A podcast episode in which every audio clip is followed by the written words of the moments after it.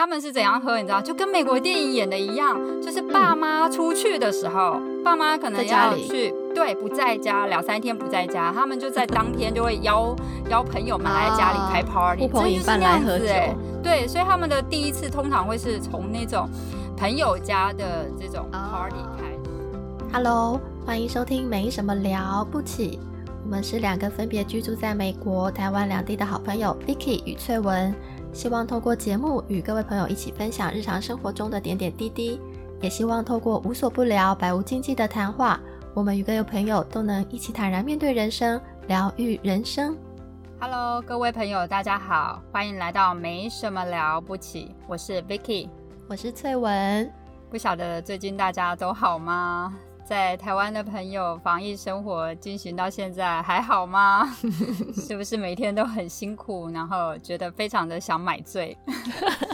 我们今天这一集就来聊聊比较轻松一点的话题，就是啊，不同国家的喝酒文化。那大概就是会以美国，然后台湾还有意大利。那因为我现在在美国嘛，所以我就访问了一些这边的美国人啊，还有一些从小住在这边的朋友，那也分享我比较知道的一些美国喝酒文化。这样，那翠文你那边呢？OK，那我现在人是身处在意大利，所以我就可能呃去聊一些有看到的一些意大利的部分。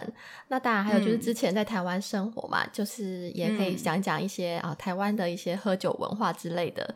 不过其实我们今天主要是分享一些喝酒的生活观察或者是生活见闻。对对对，因为我本人也不是去专门研究酒或者是深入钻研饮酒文化的，所以如果呃我们的听众朋友们。呢是酒类的专家达人，或者是在这个饮酒文化方面特别的一个研究者，就很欢迎大家可以来到我们的脸书或者是网页来分享你们的专业知识，那也可以让我们长知识、增广见闻。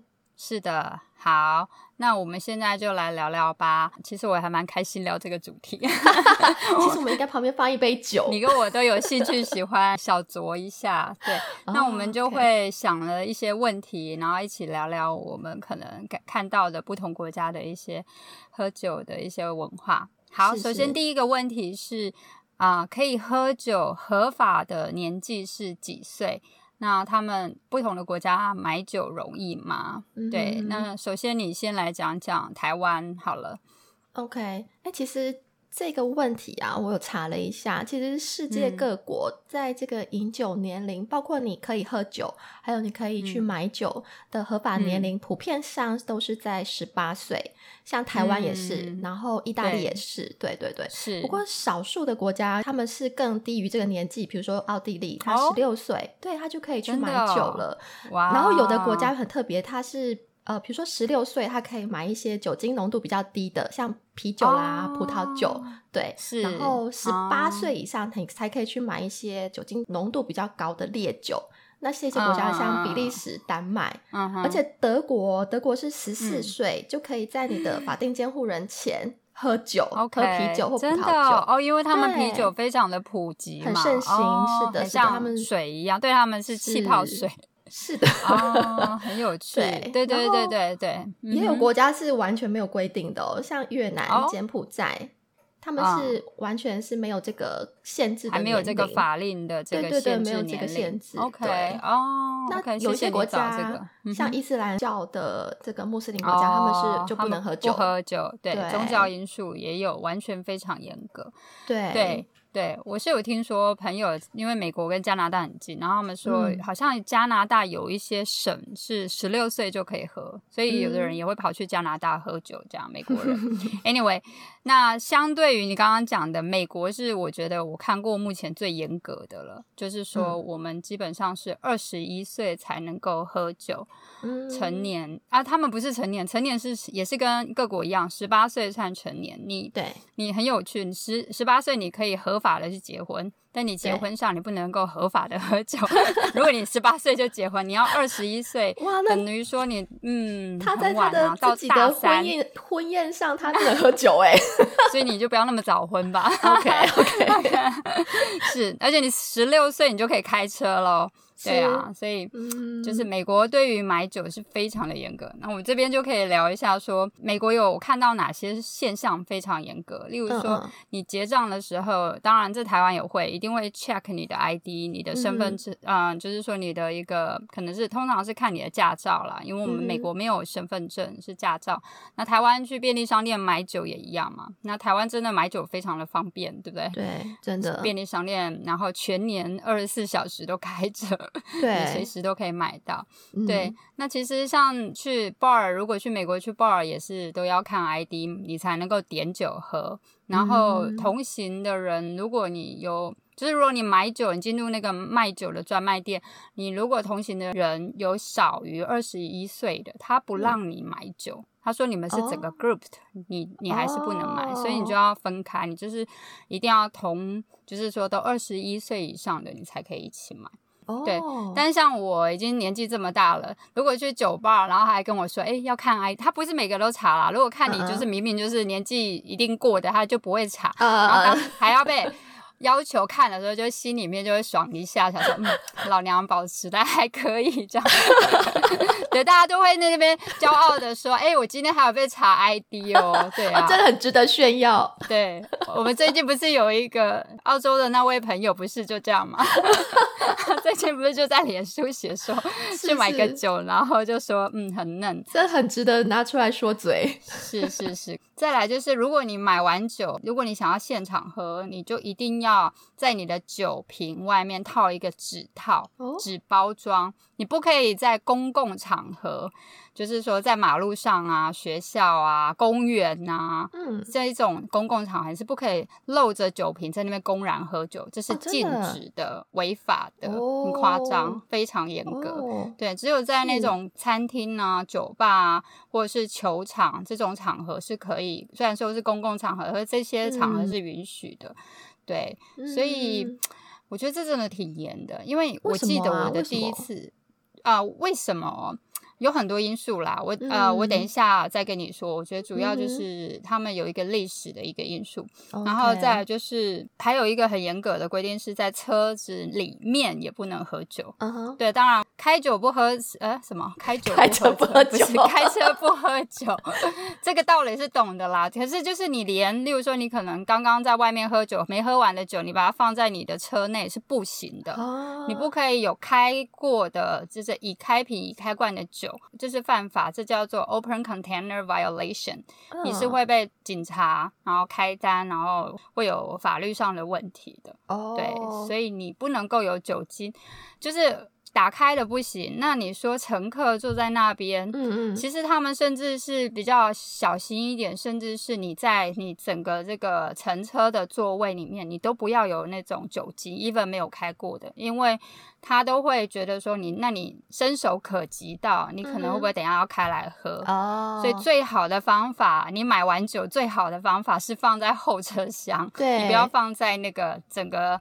车子里面，就是就是相对就是。会有可能会被警察开单或什么，就你被盘查的时候就会被开单，对对是真的。然后我这里就要分享一个很好笑的故事，就是呢，我记得那时候在加州，然后有一组朋友，他们就去可能啊 road trip，然后就喝完酒，好，他们就是违规，他们就是在车上还在喝，就是那个 passenger 那个乘客。啊，他那他还在喝，所以呢，结果他们就到了一个下坡，然后那个下坡突然就有点失速，然后就是有点出车祸了，所以他就是车子要翻了。然后你知道他们当下当然是要很慌张，觉得说哎要出车祸了。可是你知道我那个朋友他在干嘛吗？他因为他还在喝酒，他当下是想说哇要出车祸了，我赶快要把酒丢到车窗外，不然等下警察来的时候就会发现他在喝酒，然后抓包。对对，因为你虽然是乘客，可是你不能够有酒精在车上。对。所以我就记得很荒谬，你都已经生死关头，你想的是说 要把酒丢出去酒 庄，免得待会警察来我被开单。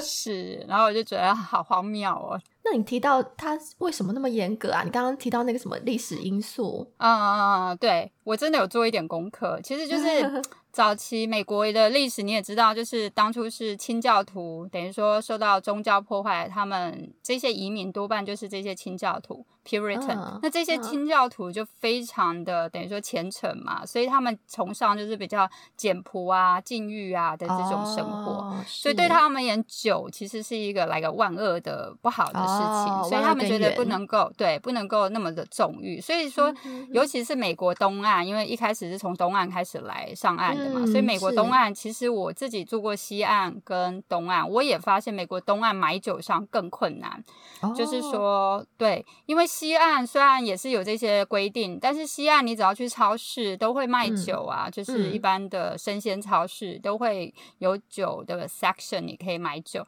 而这边很多超市没有酒，你要专门要去那种卖酒的专营店，你才可以买到，所以你还要另外开去别的店了，就有点麻烦。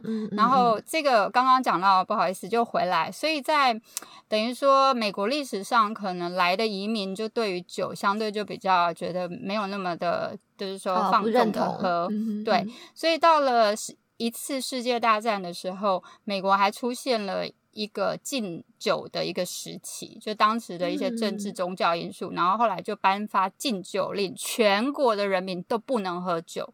然后这个时期你知道多久吗？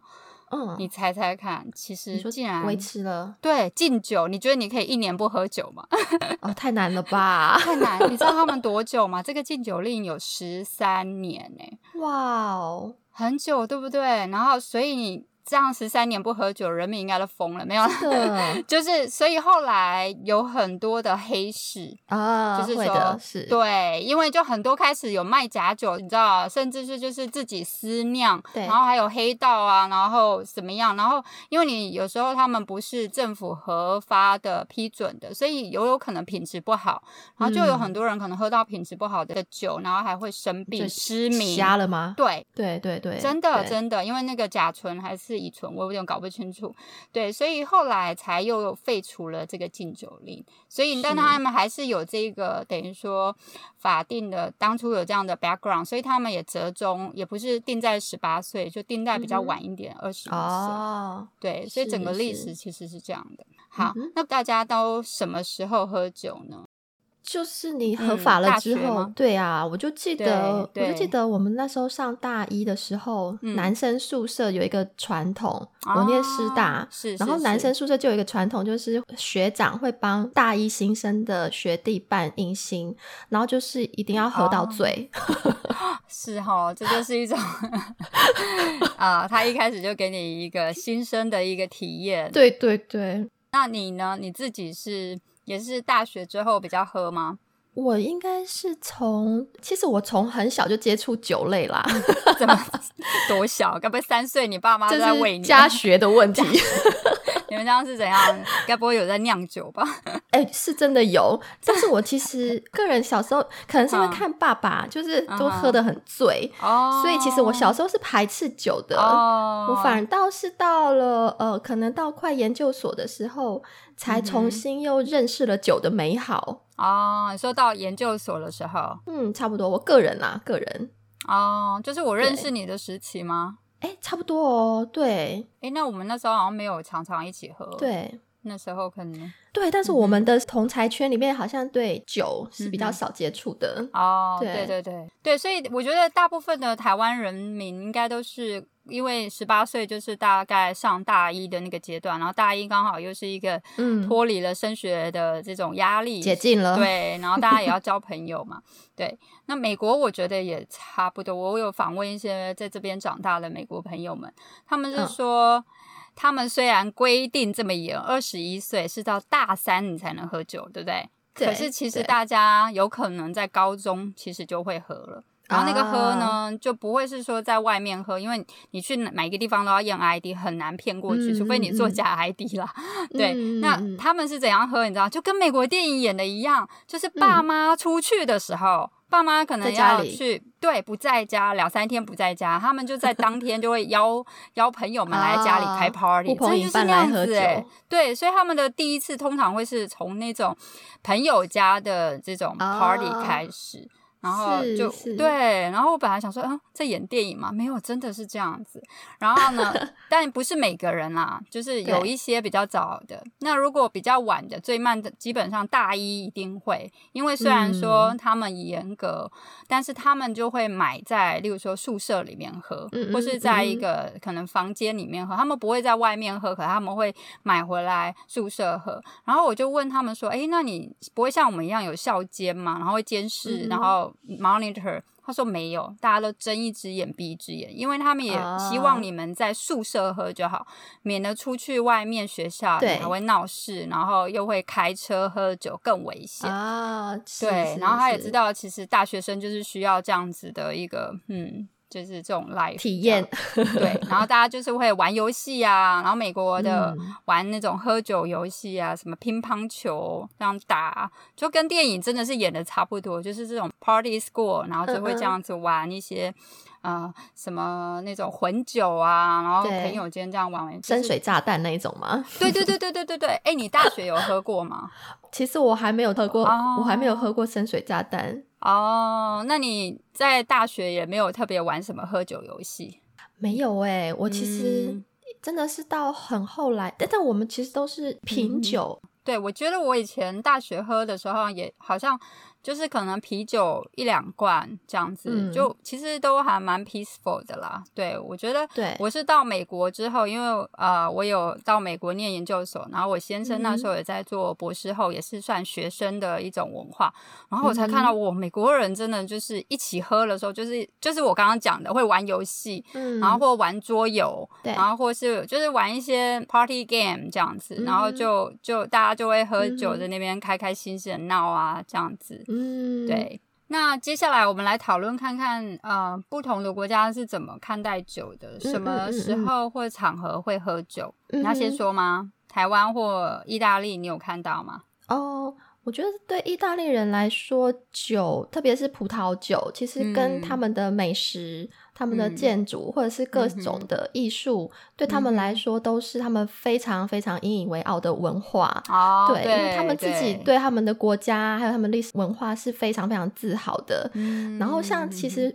呃，我们可能听到葡萄酒，大家一般大家都觉得法国的葡萄酒就举世闻名嘛。嗯，然后有时候我们跟就是意大利朋友出去啊，然后他们就是谈到葡萄酒的时候，他们就说法国的葡萄酒只是因为他们会行销，其实真正品质最好的 还是我们意大利的。对对，是他们非常骄傲的。那真的有这样吗？你有喝出不同的风味吗？因为我个人其实是蛮见仁见智的。对，其实我真的觉得是见仁见智，而且。同时，我个人并没有去很深入的去了解这个葡萄酒的一个呃品质啦、产区，因为它那个是非常博大精深的文化。对，那我们平常其实真的，我们平常其实就是自己喝的开心，自己喝的觉得好喝就够了。嗯，对啊。然后在台湾的部分，我觉得台湾人好像对酒的看法就蛮。呃，蛮两极，或者是说大家对酒的看法蛮正反不一的。对，其实有的人会觉得很不好，伤身体，是吧？对对，像有一个，我就有看到一个调查，他是好像是呃，二零一八年三月的时候调查的，他就去问台湾人说，对于这个适度饮酒有益健康这句话，你同不同意？然后就发现说，哎。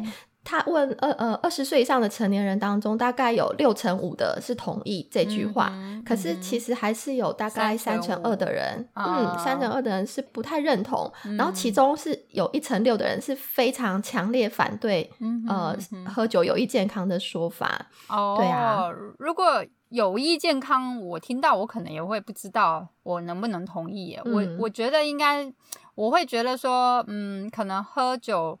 我不知道到底对健康会不会有帮助，但是可能对心理上的 健康可能有一点点帮助，但当然是适量，不能够过多。因为我自己感觉上酒精对于啊人体能不能代谢这件事情，或者是说对于身体的一些器官会不会有不好的影响，这个我我医学上我是真的不大清楚，这可能是另外一个可以研究讨论或者是有点争议的话题。我们今天可能就不聊这个，对对对对，这个话题可能就稍微严肃一些。那我。我觉得他这个调查可能只是先呃，就是去了解我们台湾民众对于饮酒的一些基本态度啦。对啊，那其实我们自己在我们的饮食文化里面，也就常常都会用酒来入菜啊。哦，对啦，一点米酒啊，还有烧酒鸡，对，是，对呀，对呀。麻油鸡不是也都要吃麻油鸡，什么麻油腰花啊等等的。但这个是有争议的，这个有争议，大家就有在讨论说，哎，这种全酒煮这种月子餐。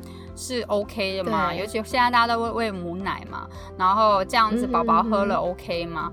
那这个其实有争议，蛮多医学现在会有一点，就我知道是不建议你 even 全开煮烧开了，那个酒精还是会残留在那里面。我个人是不会喝这样子的月子茶嘛，对。但这个可能也是一样啊，有医学方面我们不是专家，就比较难了解。今天我们讲了不同国家喝酒的年龄限制，也讲了不同国家第一次喝酒的状况，还有不同国家怎么样看待酒。下集我们还有更多喝酒的趣事，请大家拭目以待。我们下次见喽！希望今天的节目能带给朋友们一些共鸣与参考。喜欢我们的朋友，欢迎在各大收听平台按下订阅，并分享给你的亲朋好友。